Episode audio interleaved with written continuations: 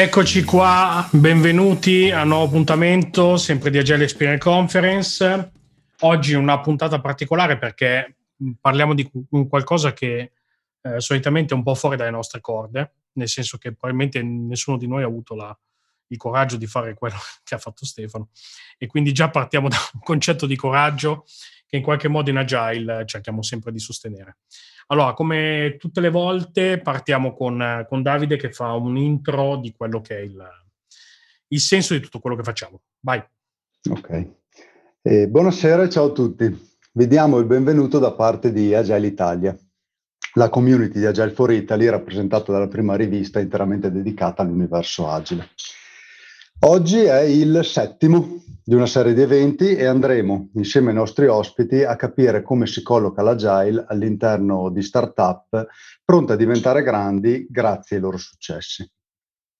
Capiremo insieme in primo luogo quali sono i passi giusti da fare per una startup che vuole intraprendere un percorso sano per quanto riguarda la gestione di lavoro e fin dall'inizio della sua vita, aggiungerei.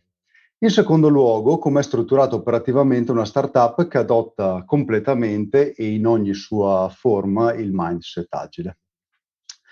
Capite bene che questo argomento è particolarmente complesso, sia ehm, perché è difficile trovare persone che hanno fondato startup di successo, sia perché oltre ad avere successo abbiamo dovuto trovare persone che adottassero la metodologia agile.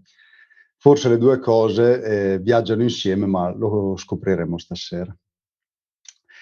Noi siamo quindi molto onorati e orgogliosi di avere oggi un ospite che vive l'Agile a 360 gradi all'interno della sua azienda. Da lui potremmo imparare e quindi prendere spunto per l'utilizzo di azioni, direi, o pratiche da utilizzare nel nostro lavoro quotidiano o secondo l'argomento che più ci interessa.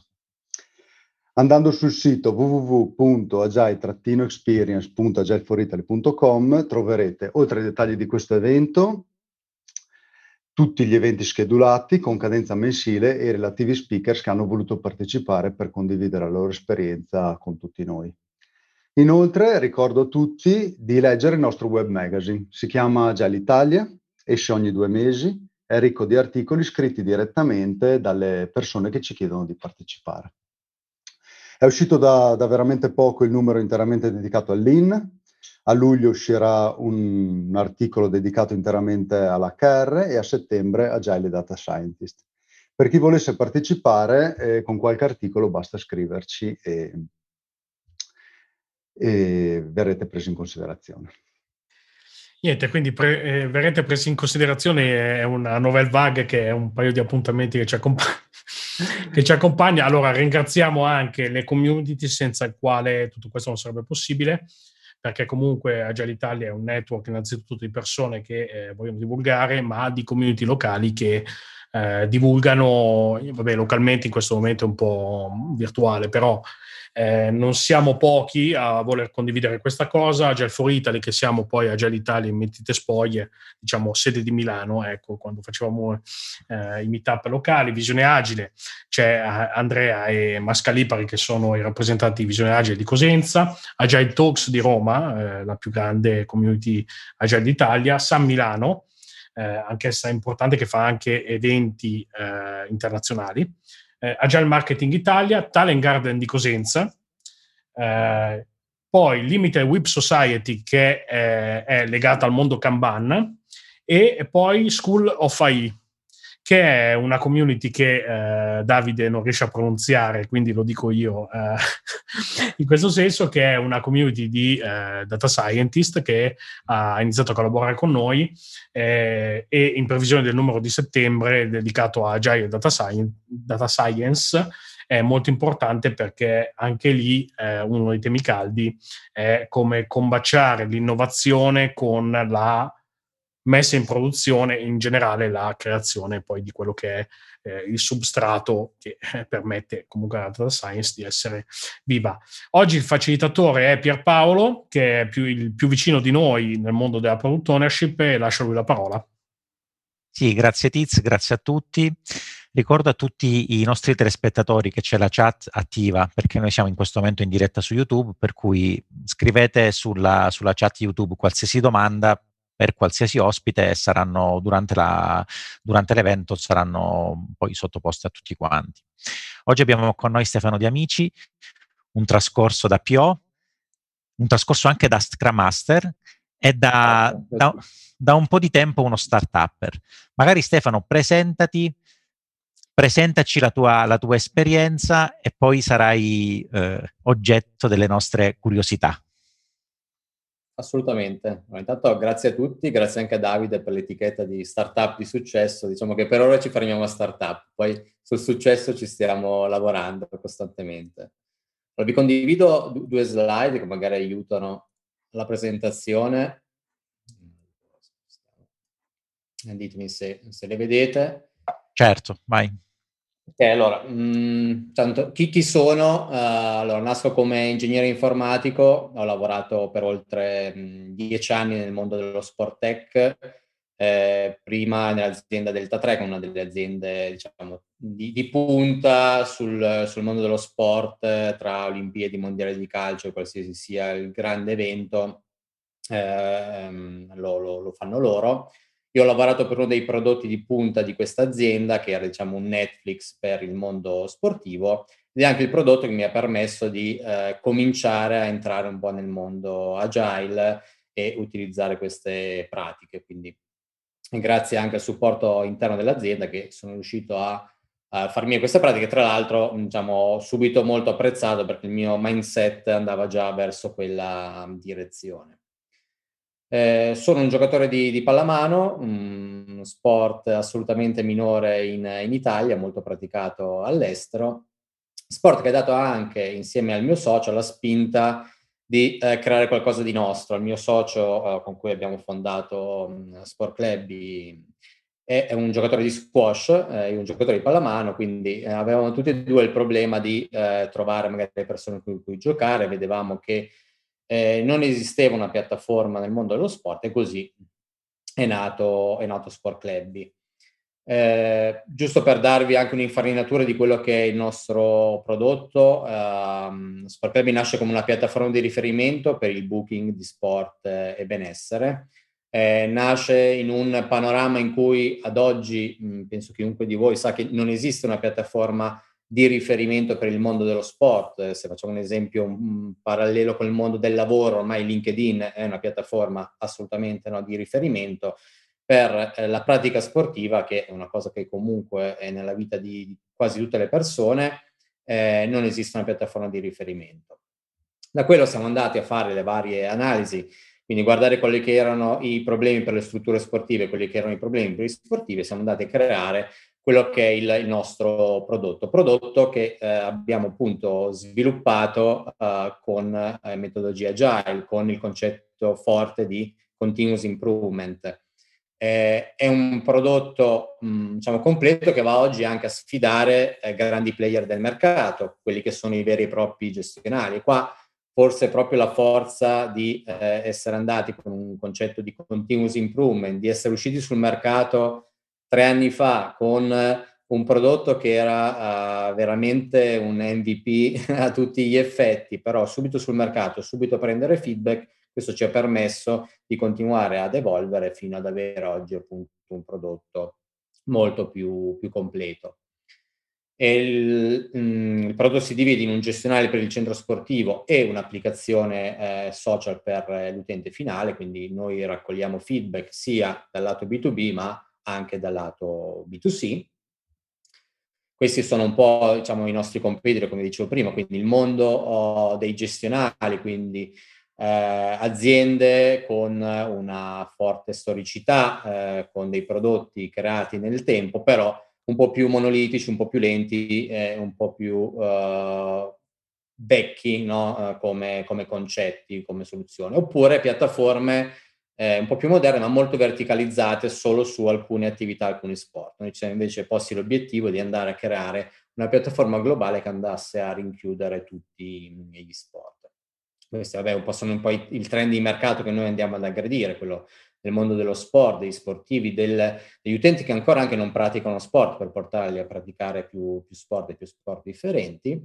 Questo è il nostro business model su, su cui eh, diciamo, basiamo la nostra ROI i nostri capitali raccolti, abbiamo avuto appunto la fortuna di raccogliere capitale, abbiamo fatto, uh, iniziato questa avventura come extra lavoro, quindi per due anni e mezzo abbiamo fatto uh, questa startup notti e weekend, poi finalmente agosto 2018 abbiamo chiuso un round importante dove siamo riusciti a coinvolgere anche i founder eh, della precedente azienda di Delta 3 che hanno deciso anche loro di investire in, insieme a un fondo di, di Milano e da lì abbiamo poi fatto anche un crowdfunding, abbiamo preso dei bandi, siamo arrivati a, a raccogliere circa 2 milioni e mezzo, che sem- sembrano tanti, ma sono diciamo un, eh, una necessità forte per riuscire a lanciare una startup e un prodotto e oggi siamo di nuovo alla ricerca comunque di capitali per proseguire con le nostre ambizioni.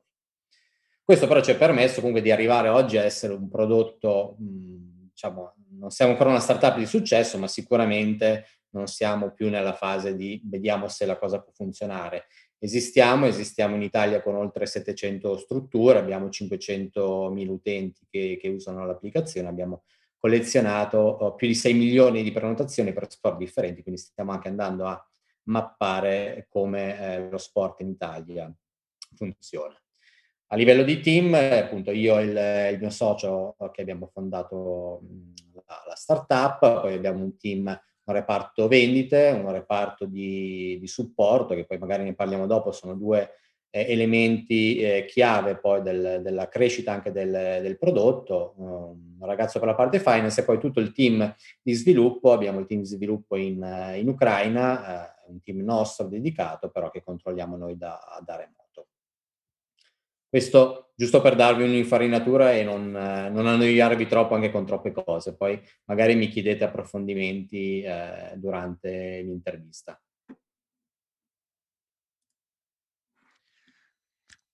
Bellissima realtà, Stefano. Ti volevo fare subito una domanda. Tu hai avuto un trascorso da Scrum Master, poi da PO, ora sei Chief Product Owner e eh, fondatore della, di questa startup, di questa, di questa azienda no, non so se chiamarla ancora startup. Volevo chiederti come si è evoluto il concetto di accountability in questo tuo percorso. Hai visto, si parla spessissimo che il, il product owner single cuttable neck. Ora tu non sei solamente un product owner, sei anche colui il quale, voglio dire, è eh, il fondatore dell'azienda. Per cui volevo chiederti come si è evoluto il concetto di accountability e come stai vivendo l'evoluzione del concetto di accountability in questo tuo nuovo percorso.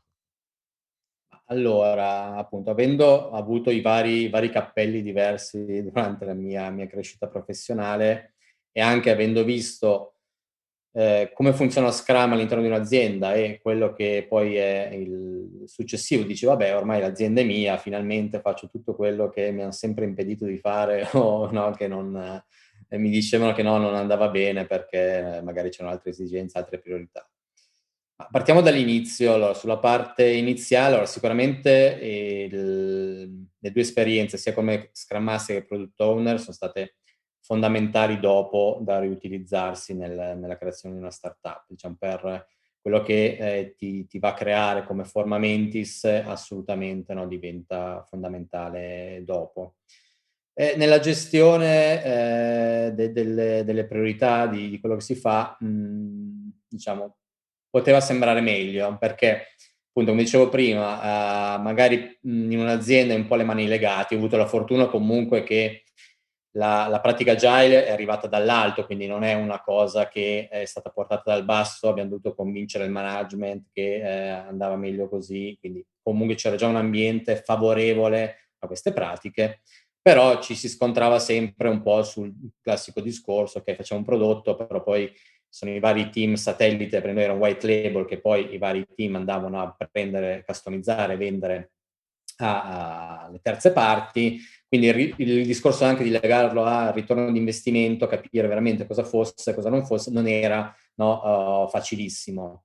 Anche a livello di, di roadmap dici, ma ti sembrava magari eh, difficile fare eh, roadmap a lungo termine, e poi passi dal, dalla parte della startup dove ti trovi che eh, hai delle tempistiche che sono ancora più accelerate di quelle che erano prima. E prima avevamo delle tempistiche decisamente accelerate, perché quando tu dovevi deliberare perché cominciava il mondiale tra due mesi, il mondiale cominciava tra due mesi, cioè solo le, la pandemia sono riusciti a spostare un mondiale, se no negli altri casi no, lì si parte, che tu sia pronto o non sia pronto, l'evento cioè, non, non puoi spostarlo di due giorni, quindi le tempistiche erano forti, si accelerava, si lavorava molto.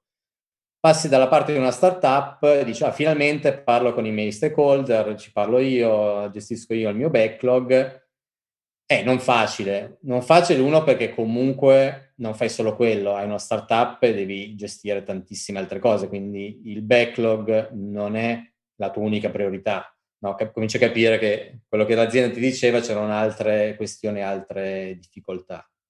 In più, eh, funziona bene sulla raccolta feedback, perché effettivamente poi hai i tuoi stakeholder lì direttamente, stai modellando il prodotto, funziona. Però ne raccogli talmente tanti e hai tante di quelle cose interessanti che potresti fare perché stai creando un prodotto nuovo, quindi le, le, le possibilità, le, le, cose che potresti fare sono veramente tante, ti trovi a veramente negoziare con te stesso tantissimo per dire ok, cosa non faccio? Perché le cose da fare ce ne ho tantissime, le so, cosa potrei fare. La domanda è che cosa ora di tutte queste vado a togliere eh, nel backlog abbiamo cose che abbiamo messo nel 2017 che sono ancora lì e nel 2017 è una cosa che diciamo, però questa è prioritaria, questa comunque non la facciamo adesso ma dobbiamo, dobbiamo farla. Quindi quello è il bello. Dall'altro ti trovi a scontrarti magari anche con eh, gli investitori o, quelle che sono le presentazioni che devi fare per dei bandi, per eh, dei, dei fondi, in cui ti dicono ok, presentami un bel modello dei prossimi tre anni di quello che tu vorresti fare no, con la tua startup, il prodotto, l'evoluzione. Dici, eh, io ho una vision, ho un bel backlog pieno di roba, ho gli elementi vari, quelli del prossimo mese sono quelli già ben rifiniti. Io nei tre anni non lo so che cosa no, voglio, voglio, andare a fare, cioè so dove, cosa voglio raggiungere come vision, vogliamo diventare il punto di riferimento no? nella piattaforma del booking mh, mm, per lo sport e il benessere cioè, dirti ora quanto, cosa farò, quanto ci metterò diventa impossibile. Allora lì cominci a dire, ok, c'è, c'è un po' di frizione, come faccio a togliere, limitare no, questa, questa frizione? E dall'altra anche proprio sul delivery, dice, ah, finalmente adesso farò le mie release precise e puntuali, sprint due settimane e no, si fanno tutte le cose per bene.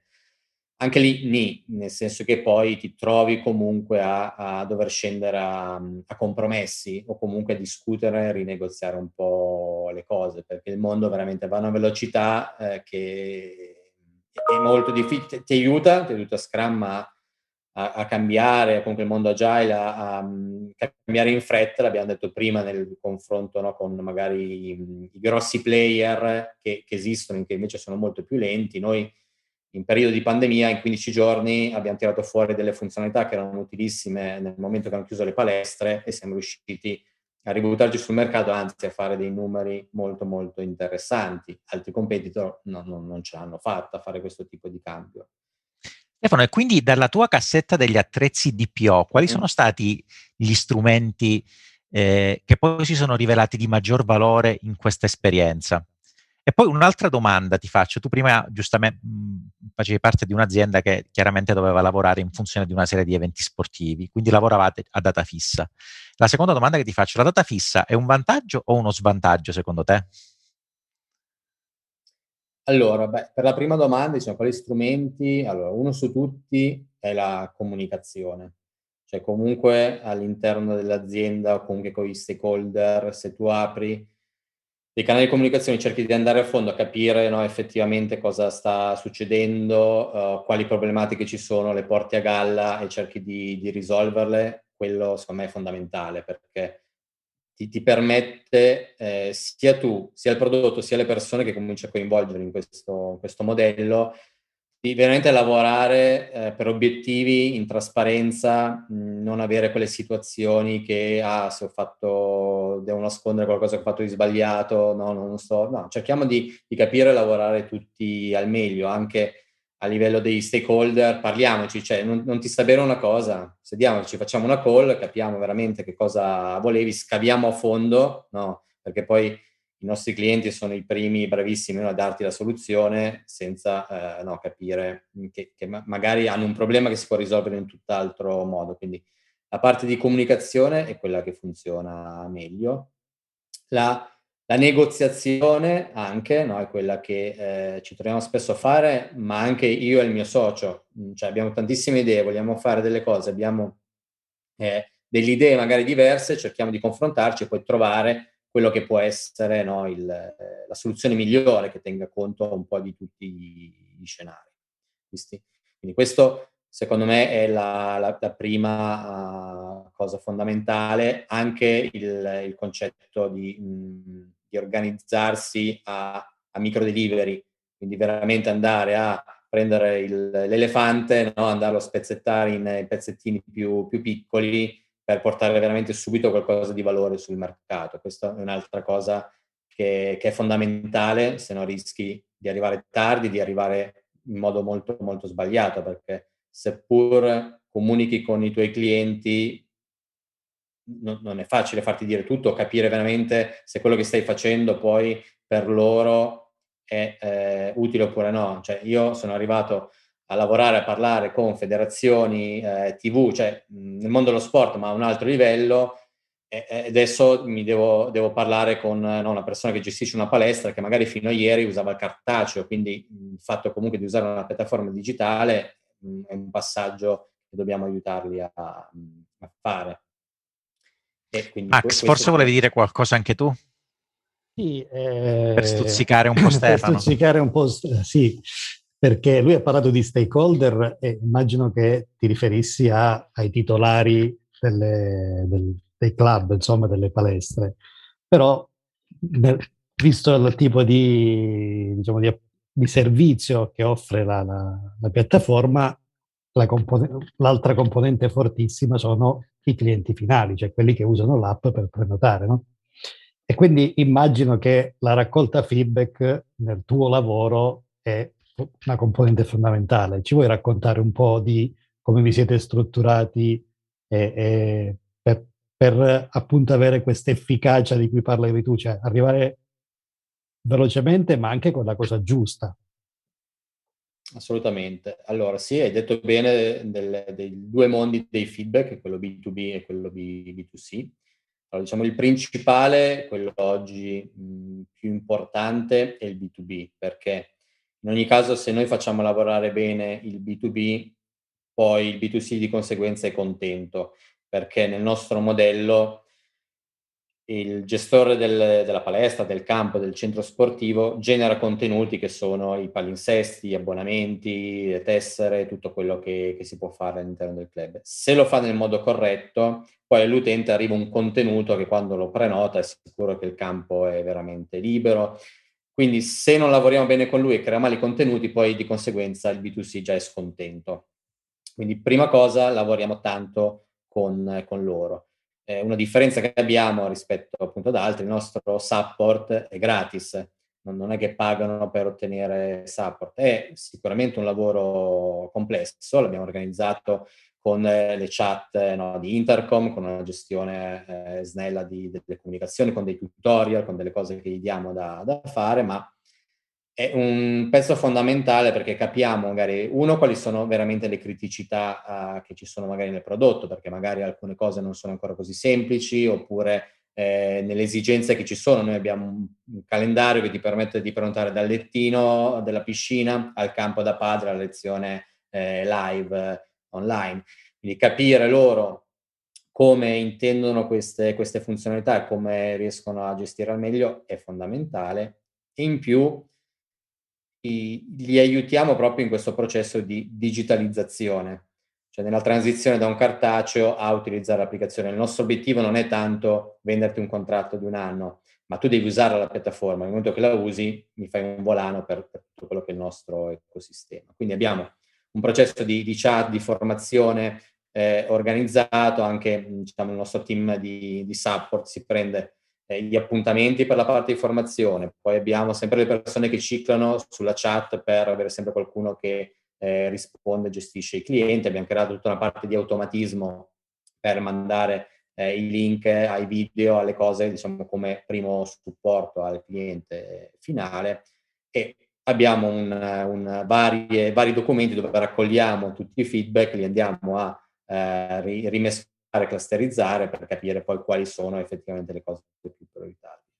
Sulla parte B2C devo dire che è un pochettino più, più facile, eh, un po' perché allora, l'applicazione è veramente mh, semplice, lo è stato diciamo fin dall'inizio. Il nostro obiettivo è veramente che con due clic tu puoi prenotare eh, un, un, campo, una lezione, anche se dietro il cofano magari ci sono tante eh, complessità differenti. Eh, gli utenti anche lì hanno la possibilità di mandarci suggerimenti e, e abbiamo una gestione fortissima di tutte quelle che sono le review. Abbiamo sugli store review che sono superiori al 4,5, 4,7 per iOS, 4,5 per Android. Anche lì cerchiamo Uh, si, si, vede dalle nostre risposte quando ci scrivono una recensione negativa, in, in, invitiamo gli utenti a scriverci, sentiamoci e capiamo qual è il problema, perché poi veramente vanno dai più disparati, a quello che non riesce a validare la mail, quindi eh, magari era scritta male o c'è, c'è, qualcosa che la blocca, a quelli che vera, invece hanno magari eh, un suggerimento utile che ci permette magari di migliorare alcune funzionalità del, degli utenti. Però è molto più ostico il, il lato, lato B2B. Andrea. Anche io, ok. Tu hai raccontato, diciamo, la storia eh, dal 2016, da quando lavoravate di notte nei, nei fine settimana, no? Quindi ho capito che con il tuo socio avevate un'idea di prodotto. Però, chiaramente, avere un'idea di prodotto e capire, poter, poter, avere un mercato per quel prodotto, quello che si chiama il product market fit in qualche modo, no? Cioè, ehm, è una sfida perché tu puoi avere l'idea che per te è la migliore idea possibile, ma magari il mercato non la recepisce. Penso che siate arrivati ora a trovare il vostro fit, per cui eh, da quello che stai raccontando eh, sicuramente la, siete andati a, a, a, cioè avete trovato il vostro mercato. Ma qual è stata la vostra strategia per capire se quello che stavate pensando come prodotto era effettivamente quello che il mercato voleva? Come avete raccolto feedback? Come vi siete adattati perché effettivamente andaste contro, incontro alle esigenze del mercato? E poi c'è una seconda domanda tu hai parlato che avete raccolto del, degli soldi da parte di investitori, i 2 milioni e mezzo di cui parlavi, però eh, raccontavi anche che probabilmente ve ne, servono ancora, ve ne servono ancora, se non ho capito male, ok? Mi viene da pensare, forse però ancora avete trovato il product market fit, ma non il, revenue, il modello di revenue valido, tale che vi rende autosostenibile il vostro business senza dover cercare finanziamenti? E se è così, secondo te, qual è la strategia per poter invece rendere poi sostenibile il vostro business. Ok, allora per la, la prima domanda, diciamo come abbiamo, siamo passati dall'idea a un prodotto poi a tutti gli effetti. Mm, la prima cosa siamo andati dove a Torino, in alcuni club che conoscevamo oppure diciamo anche che non conoscevamo, ma proprio con i primi sketch, mm, ci sono anche in alcuni post che abbiamo fatto su internet de- dell'applicazione per andare a capire se una cosa di, di, questo tipo poteva essere per loro interessante, gli semplificava il lavoro oppure no. Quindi quello è stato proprio il primo giro di, di un, po', un, po', di club per sentire effettivamente, come dicevi tu prima, ma che sta roba, no, una schifezza, oppure ma potrebbe effettivamente funzionare. E anche vedere che cosa avevano loro in quel momento, se, se esistevano già comunque piattaforme eh, simili oppure, oppure no. Allora, la prima cosa che ci siamo scontrati, abbiamo visto, allora, noi eh, entrare nel mondo dei gestionali non era la nostra idea. Il nostro uh, core era fare l'applicazione B2C per l'utente finale, quindi quello era il, l'obiettivo. Però abbiamo visto che se non avessimo fatto la parte di gestionale, quindi con le prenotazioni, con tutto quello che era annesso al semplice prenotare una lezione, prenotare un campo, le alternative erano due, o ci andavamo a integrare con i gestionali esistenti, perché comunque se l'utente deve prenotare deve trovare il campo libero oppure no, la, la lezione ci deve essere a posto oppure no, non è che si può sbagliare. E integrarsi con il mondo dei gestionali era impossibile, esistono versioni ancora installate, ancora adesso, ma ai tempi installate on premises, con versioni tutte diverse, non hanno le API, le API cambiano ogni cosa, quindi era una cosa che non si riusciva a fare. E allora da lì abbiamo visto okay, che se volevamo effettivamente creare questo tipo di prodotto, dovevamo andare a dare un, un tool, un gestionale al, al club. E eh, di nuovo in questa fase non è che abbiamo detto, ah, adesso pensiamo al gestionale, andiamo e rifacciamo, copiamo X eh, gestionale. No, abbiamo detto, vabbè, partiamo da quello che ci eravamo prefissati. La prima cosa che vuole fare l'utente è prenotare. diamogli quello. E eh, siamo ritornati in alcuni dei club a dire noi abbiamo creato questo, questo piccolo MVP, quindi c'era la mobile app, la registrazione, potevi creare un, un calendario molto semplice in cui prenotavi una cosa. E ovviamente di, di quei 10, eh, 3 ci hanno detto sì, ma a me questa non basta, però ne abbiamo trovati 3 che, ma perché no? No, no, va bene, già ci aiuta tantissimo. Allora siamo partiti con, con quei tre, con uh, la, la, prima versione del, dell'applicazione che avevamo fatto in tre mesi neanche. E con loro abbiamo cominciato a prendere feedback, che avevamo veramente, se ci penso, abbiamo un club qua a Torino che fa paddle, uno dei primi, cioè non avevamo neanche la possibilità di mettere quattro nomi dentro un, una prenotazione, ne mettevi uno e basta, non potevi mettere i nomi a mano, quindi erano proprio le cose all'inizio, però quelli che ci hanno creduto, i classici proprio early adopter, sono quelli che poi ci hanno aiutato, perché poi da quei feedback allora ci siamo andati a strutturare, a proporlo anche ad altri, abbiamo cominciato a trovare la prima persona che poteva andare in giro a provare a vendere anche all'esterno e da lì il percorso è sempre stato quello, prendiamo feedback, capiamo su cosa puntare adesso e andiamo ad aggiungere qualcosa alla, alla funzionalità. La seconda domanda invece era sul, che... era sul modello di, di, revenue in qualche modo. esatto, sì. Allora, sì, noi allora siamo ancora nella fase di eh, cercare capitali, ma il, il, fatto è questo. Allora, come dicevo prima, siamo dovuti passare da un concetto di B2B eh, per arrivare al, a fare utenti B2C. Noi oggi abbiamo 500.000 utenti che non abbiamo fatto con le classiche un po' campagne social per dire scaricate Sport Club, poi la scarichi, magari poi non, non te ne fai niente. Sono utenti molto forti perché poi ci arrivano direttamente da, dai club sportivi, quindi sono utilizzatori, frequentatori di, di quei centri, quindi molto solidi. Noi su questi adesso dobbiamo andare a fare delle politiche di andare ad aumentare il fatturato anche B2C, perché noi abbiamo un fatturato B2B dato dall'utilizzo del gestionale, ma abbiamo anche un fatturato B2C dato dalle revenue che ci sono per ogni pagamento d'app. Questo di nuovo è un processo però che ehm, va fatto con calma. E un altro punto forte, eh, se noi avessimo messo i pagamenti obbligatori, che tutto quello che passava su Super Club doveva essere pagato da uh, mobile, per i club era una, un cambio troppo forte di nuovo.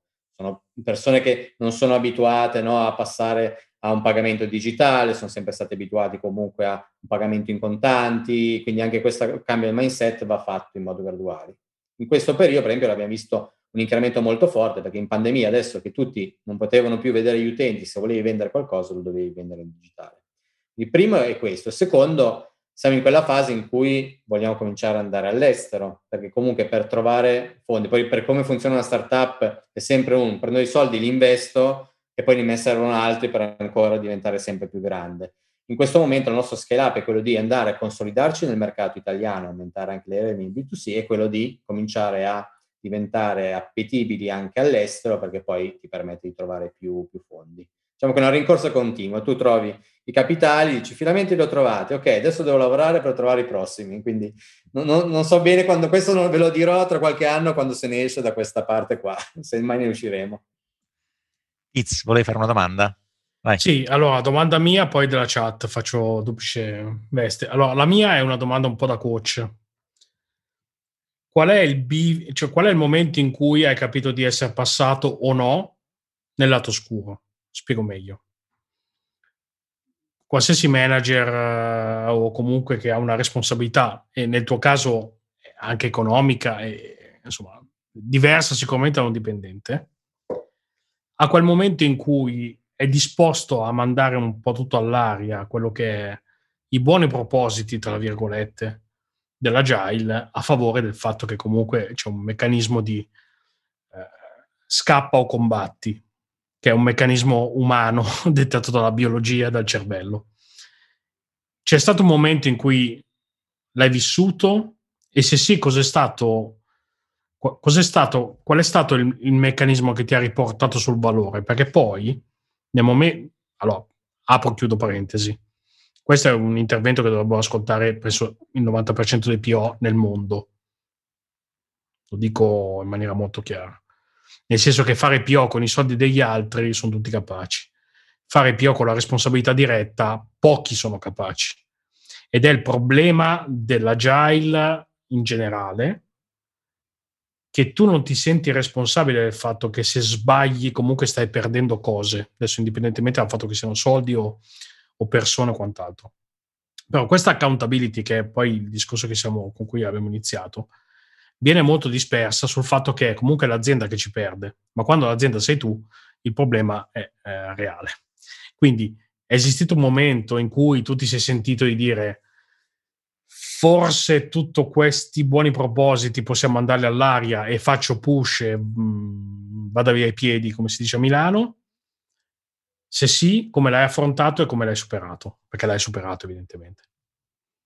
Ma allora, intanto sì, questi momenti secondo me esistono in ogni realtà. Diciamo, sono sempre dell'idea che chi viene a parlare dice che fa agile da, da libro stampato, cose del genere, mm, no, non lo so, insomma, o non lo fa o sta mentendo, no, non credo che, mm, no, non ho mai conosciuto nessuno di, di, veramente credibile su questa cosa qua.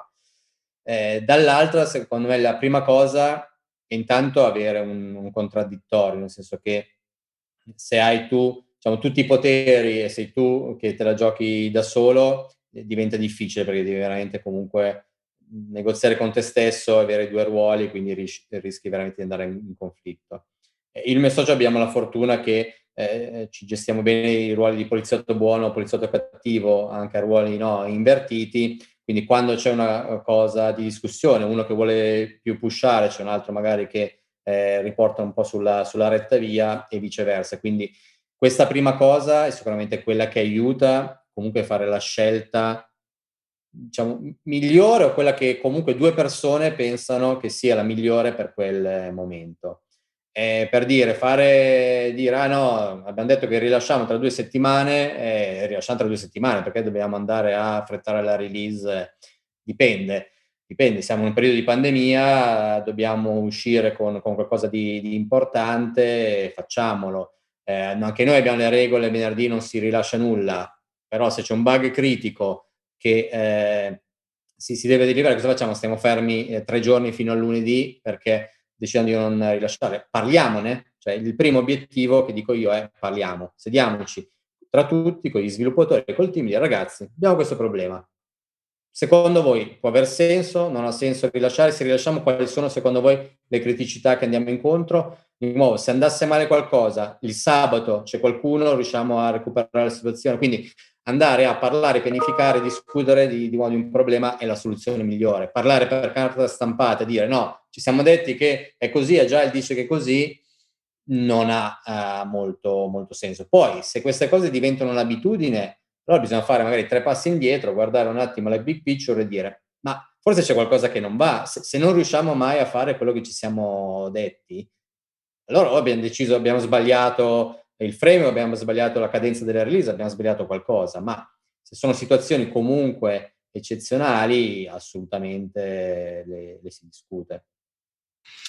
Ti faccio due domande veloci dalla chat. Allora, prima, ne è valsa la pena fare quello che hai fatto o era meglio stare dipendente? Dove stare un italiano mio?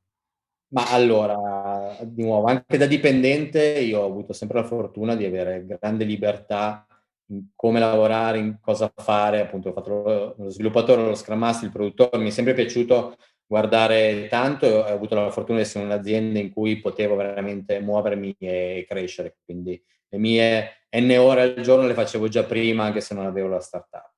Sulla scelta, eh, allora, la scelta intanto non è stata una fuga dal, dal, precedente lavoro, ma la cosa è nata un po' per gioco, a dire, ma perché proviamo, facciamo, abbiamo tempo, un po' di notte, un po' di cose, ci mettiamo lì, giochiamo, poi dopo due anni la cosa diventa una realtà e bisogna fare una, una scelta, non, non, potevano più coesistere le due cose.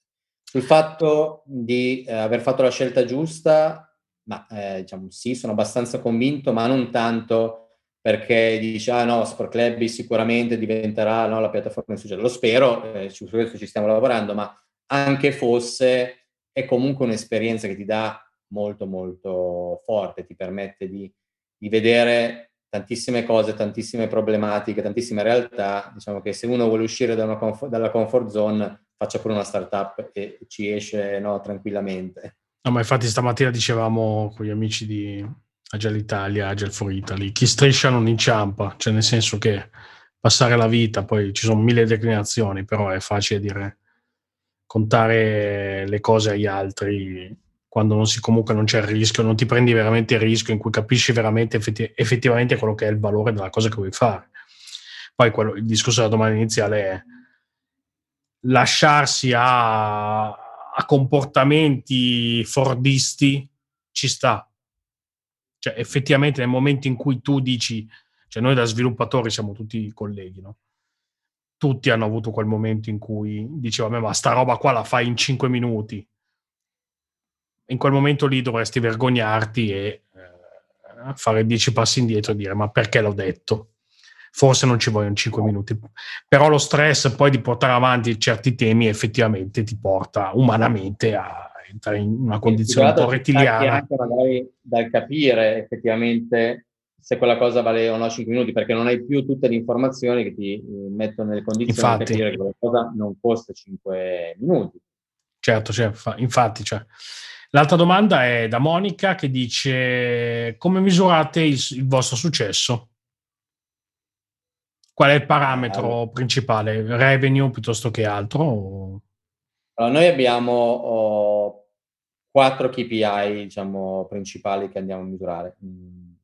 Noi, diciamo, puramente numerici, è ovviamente il numero di club che andiamo ad acquisire, quindi eh, il nostro obiettivo è arrivare oltre 2000 club in, in Italia. Il numero di utenti, perché comunque una piattaforma che ha utenti è sempre di, di interesse, poi sugli utenti B2C puoi andare a creare e fare monetizzazione, e poi il numero di prenotazioni, eh, è di nuovo quel numero che mh, mm, siamo arrivati a oltre 6 milioni, ci dà uh, la possibilità di usare poi questi dati perché è una base dati molto importante che non esiste a livello italiano, eh, ci permette di conoscere com'è l'andamento dello sport in Italia. Di nuovo, la prenotazione è comunque un oggetto di, eh, di revenue perché dietro magari c'è un pagamento, quindi sono numeri che mh, mm, crescendo fanno crescere il valore dell'azienda. E poi il fatturato ovviamente, perché poi siamo oh, una startup italiana, quindi quando vai comunque a parlare fuori, eh, un milione di utenti o un milione di fatturato, ma mm, io preferisco vedere un milione di fatturato, magari eh, noi in, in, altre realtà, in altri paesi, mm, ma vediamo il milione di utenti, poi lo, magari lo monetizziamo anche tra due anni, ma intanto abbiamo portato no, un milione di utenti ad aprire l'applicazione eh, tutti i giorni. Poi ci pensiamo no, bene come, come, fatturare. Quindi sicuramente il fatturato ovviamente è uno degli obiettivi che abbiamo come, come, azienda. Sì, insomma, in generale, concludendo, poi lascio gli altri.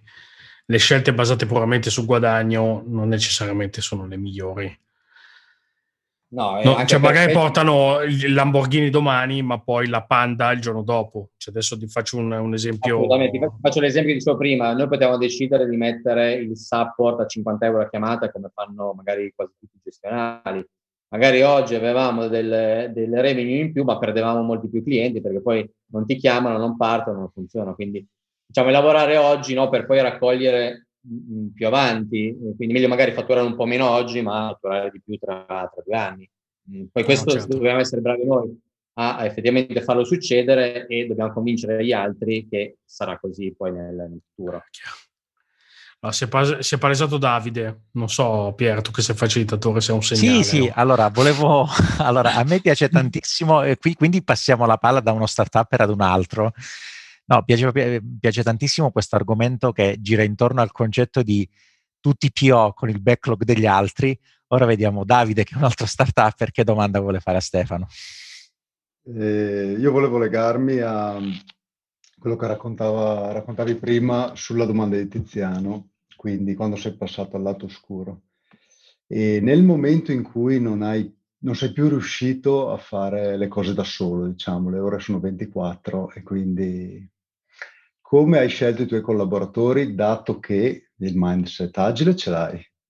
E quindi come hai potuto scegliere le persone che lavorano con te, ovvero già formate, le formi tu, provi e dopo capisci come va, anche perché tutto quello che hai spiegato fino adesso praticamente è un, una conseguenza del fatto che lavorino come te e per farli lavorare come te, eh, diciamo che se hai la fortuna di essere già partito giusto, mettiamola così, con il mindset agile, non hai dovuto chiamare magari società che insegnassero le tue persone agile, ad esempio. Quindi mi immagino che i tuoi collaboratori, cioè tu riesci a fare quello che ci hai spiegato, anche perché i collaboratori, i dipendenti, chiamali come vuoi, sono centrati, hanno la stessa tua mentalità.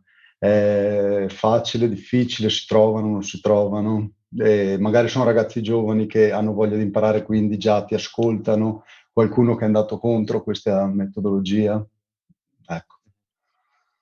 Allora, mh, mm, dipende un po' da, dai vari settori, diciamo i nostri principali settori sono il reparto di sviluppo, quello che abbiamo diciamo, in Ucraina, dove lì abbiamo la fortuna di trovare comunque eh, ragazzi mh, giovani con ottime esperienze e skill, anche perché lì è un mercato dove effettivamente uno sviluppatore guadagna bene e c'è molta concorrenza, eh, anzi adesso uno dei problemi è che gli sviluppatori cominciano a essere rubati per lavoro da remoto da Google, da varie realtà in giro per il, il mondo, quindi su quello magari non è facile tenerli perché effettivamente ricevono ottime proposte, però c'è un buon diciamo, ricambio di, di persone se questo succede e sono appunto persone molto smart, già abituati a lavorare un po' in questo modo, da remoto, per obiettivi.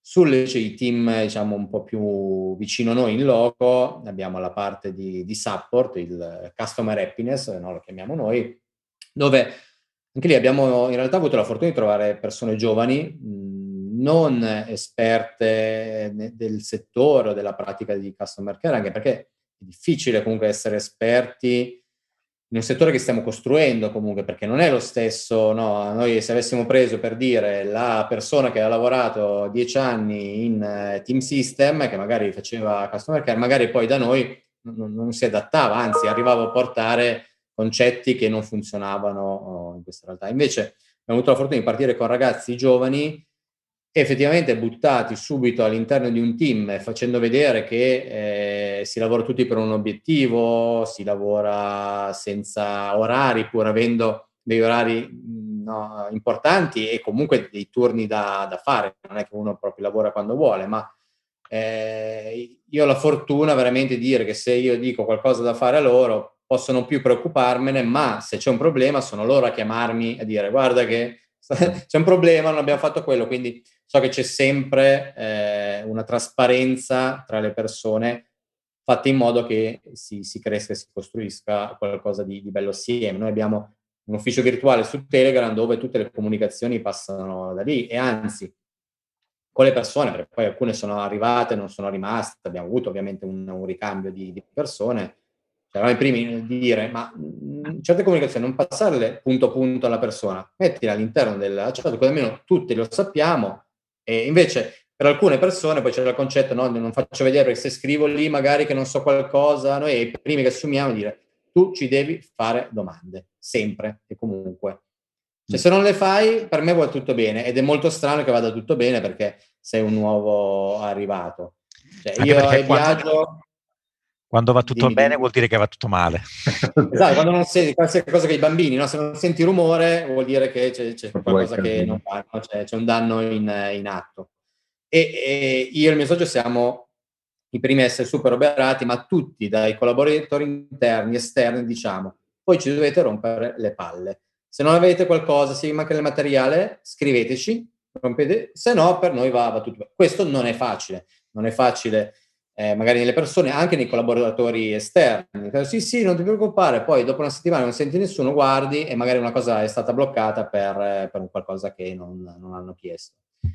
Però, allora, è difficile, si fa, sulla parte, diciamo, dei, dei giovani si formano, ora abbiamo un, un buon zoccolo duro. L'altra parte complessa è la parte sales, dove era un mondo che per noi era eh, oscuro, perché il tipo di sales comunque che avevamo a che fare in, nell'azienda precedente era diverso, si andava a vendere determinati contratti molto più alti, c'era un tipo di trafila comunicazione molto diversa. Qua si deve andare a vendere porta a porta, anche se virtuale, noi vendiamo anche lì tutto su Zoom, abbiamo un processo tutto in, in digitale e lì trovare le persone adatte è stato molto, molto difficile. Probabilmente lì anche la tipologia di persona, eh, il sales arriva magari da un mondo, ha delle aspettative, poi noi di nuovo non è un vero e proprio solo venditore, noi abbiamo creato un consulente, cioè devi conoscere il prodotto, sono persone che sono coinvolte in quella fase di creazione del prodotto, mi devi dare feedback e io ti devo dire come funziona al meglio il prodotto per quel settore, così lo sai vendere al meglio.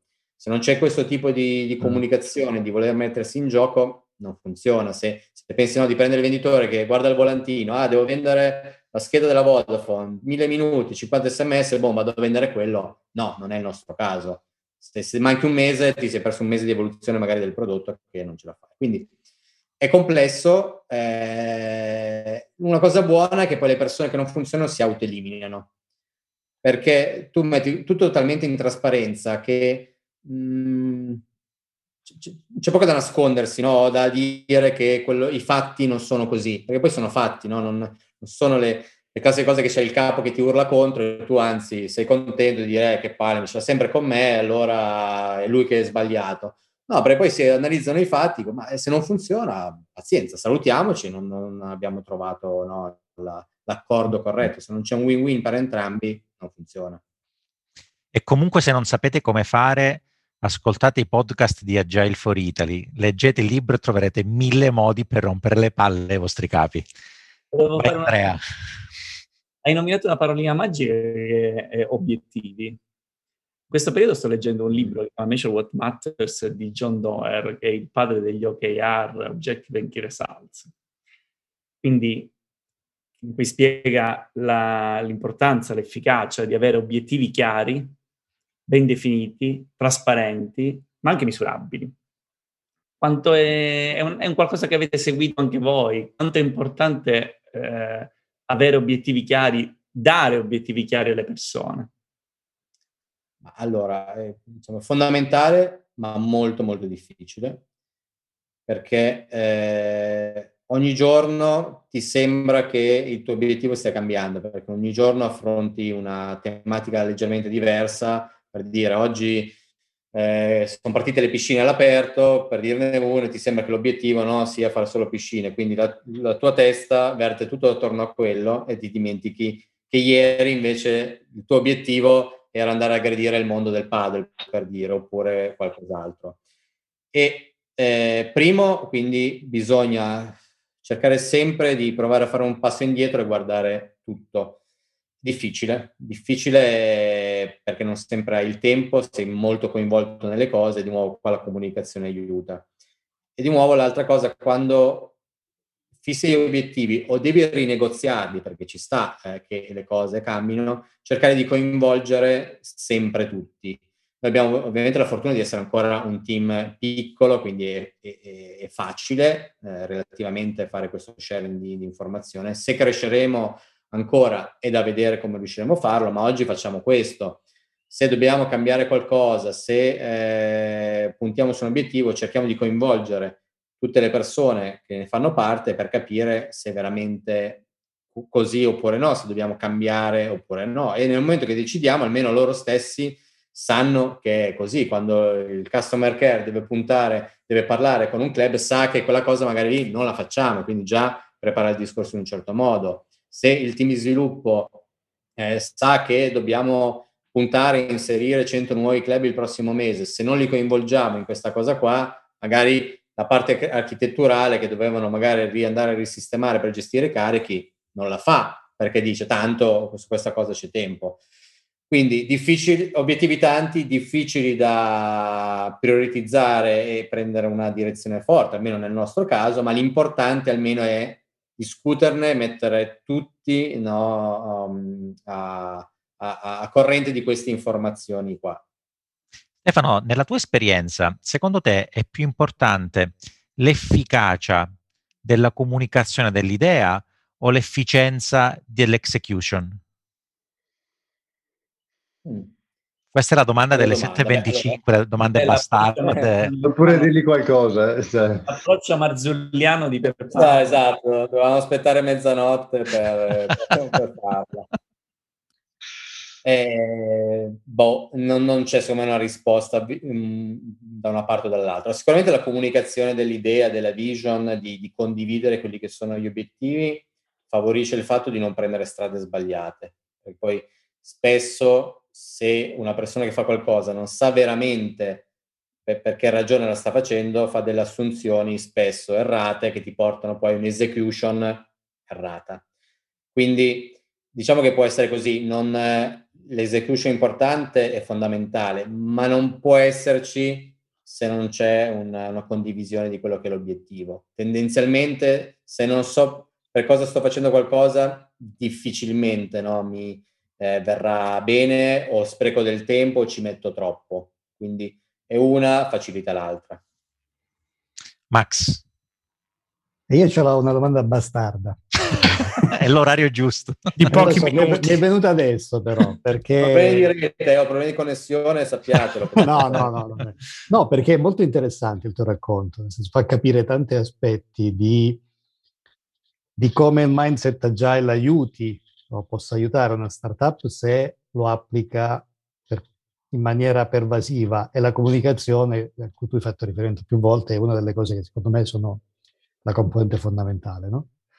E, eh, però poi mi è venuta in mente questa domanda, cioè eh, l'errore più grosso che avete fatto finora, cioè una cosa che eh, la, hai fatto, avete fatto, e poi il, l'attimo dopo, porca miseria, questa l'abbiamo cannata. Eh, e, ma più che l'errore, il lesson learned era la cosa che volevo chiederti, cioè il processo.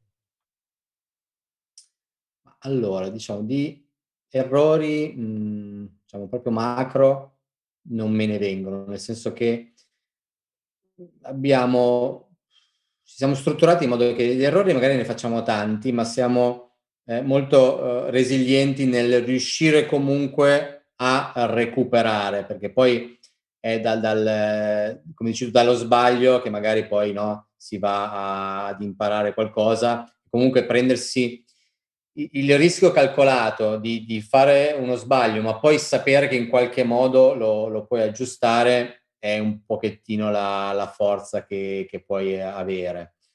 Eh, ma di errori, ma per dire nel, alcune volte col senno di poi, soprattutto sulla parte di eh, creazione proprio della startup, di quando vai a parlare, vai a vendere le quote, di quando ti fai una valutazione, su quello col senno di poi certe cose non le avresti fatte, eh, anche solo per dire nostro, la nostra testa è sempre stata puntata su far funzionare Sport Club senza eh, guardare troppo magari le quote eh, mie di viaggio che potevamo magari scendere di meno e oggi magari è un vantaggio anche per trovare degli investitori. Eh, però sì, dici, se lo rifacessi oggi la startup sicuramente lo farei in modo diverso, un classico sono quegli errori di nuovo che ti permettono di fare un'esperienza di nuovo. Oggi se siamo qua comunque è frutto di quelle scelte. Se magari ne avessimo fatte altre, non è detto che eh, saremmo allo stesso punto o meglio oppure, oppure peggio. Grazie. Come siamo coi tempi, Tiz? Siamo giusti. Io direi di concludere, nel senso che questa cosa, come ho detto prima, dovrebbe essere ascoltata da, da principalmente tutti i PO. I PO purtroppo vivono una vita difficile, fatta di stenti, nel senso che il 99% dei PO dice non ho la, la, possibilità di scegliere, non ho la possibilità di decidere, non ho la possibilità. In generale si può avere una startup e non riuscire a decidere, si può avere una startup e decidere, si può essere in un'azienda e decidere o no, in realtà è il, diciamo, quello che noi vogliamo in generale nella nostra attività lavorativa e nostre, quello che vogliamo come aspettativa.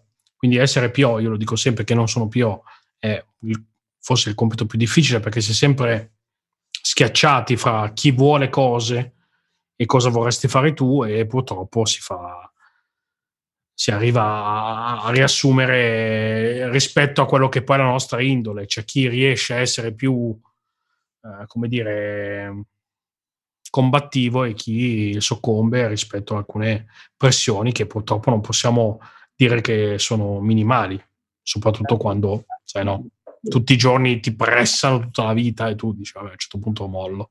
Vorrei dire una cosa, se posso chiedere.